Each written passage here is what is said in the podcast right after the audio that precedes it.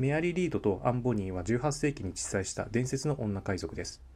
この2人の物語は、えー、劇画小説映画アニメなど、えー、いわゆる女海賊のモチーフとなって、えー、非常に有名です。漫画「ワンピースにもメアリー・リードというキャラクターが登場します。この2人には非常に多くの伝説があるんですけれども今回はその2人のすごい男勝りな伝説をお伝えしていきます。登場人物の一人であるメアリー・リードはイギリスのロンドン出身です。母親は幼いメアリーを男装で育てていきます。理由は祖母の金銭的援助で、えー、男の子しかあの祖母はお金をくれなかったみたいなんですね。なので、えー、祖母はですねメアリーが全く女の子だと気づかなかったようです。兄と一緒に男として育てられたメアリーは男装のままイギリスの陸軍に入隊しスペイン継承戦争に従軍します。そこで夫を見つけて結婚するんですけれども早死にしてしまい早死にされてしまいまして失意の中船で西インド諸島に向かっています。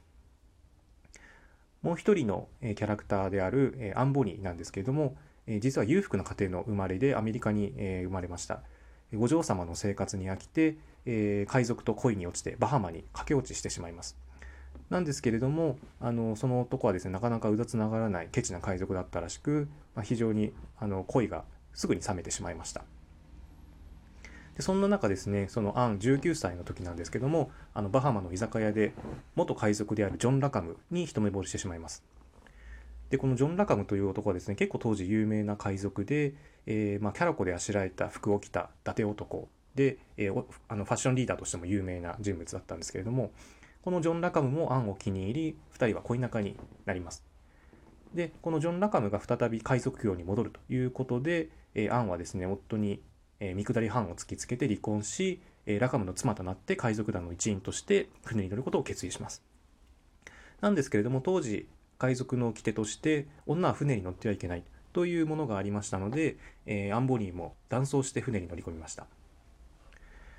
えー、メアリー34歳、えー、アン19歳の時ですね。で復活したラカム海賊団は、まあ、カリブ海で商船や漁船などを襲いまくります。である時ですね、えーえー、ラカム海賊団が捕まえた商船の捕虜の中に、えー、とてつもないとんでもないイケメンがいるのをアンは見つけます。で一目で恋に落ちたアンはですねそのイケメンを誘惑するんですけれどもそのアンがですね実はこのメアリー・リードだったんですね。で、えー、そのアンは驚いてですねで自分もこう男装していることをカミングアウトし、えー、まあ2人とも男装する女同士ということで2人の深い友情が芽生えたと言われています。でこの2人の仲があまりにもいいので、えー、ジョン・ラカムはですねあのメアリー・リードに嫉妬してある時に殺そうとするんですけれどもメアリーはですねラカムにこう服をまくり上げて、えー、胸を見せて自分が女であることを証明してみせたそうです。そうするとラカムは逆に面白がってその男勝りの性格を見込んで海賊団の主力としてそばに置いたと言われています。でこのメアリはですね、まあ、当時35歳だったんですけれども非常にこう人気があって、まあ、男勝りでかつあの美貌ということもありまして、えー、非常にですね、あのモテたと。でしばしば彼女をめぐった争いが起きていたらしいです。である時ですねメアリをめぐって2人の男が決闘しようとしていました。でそのうちの1人は若いイケメンでですねあのメアリー・リードの大変なお気に入りの子だったと。なんですけれどももう1人があの相手が腕っぷしが強いやつで、えー、もしまともに戦うときっと負けてしまうんだろうなという思ってメアリーはですねその腕っぷしの強い相手を決闘の前夜に呼び出してねぶっ殺してしまったそうです。でイケメン君がこう決闘の場に行ってみるとそこにはすでに主体となっている対決相手の姿があったと言われています。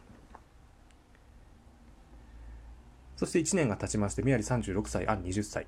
悪名高いラカムの海賊はもう賞金稼ぎの海賊ハンターに常に狙われた存在で、えー、まあ、常に敵から攻撃を受けるというようなあの名の知れた連中になっていました。1720年、ラカムの船は船盛りの最中、酒盛りの最中にですね、海賊ハンターに囲まれて襲われてしまいます。で、抵抗するんですけれども、敵の数は圧倒的に多くですね、で、あのしかも酔っ払っていて、えー、おじけづいたラカムを含む男たちはですね、我先に船、船暮れに逃げ込んで、えー、しまいます。なんですけれども、一番最後まで、えー、海賊ハンターに抵抗して戦ったのがですね、実はメアリー・リーとアンボニーだったと言われてます。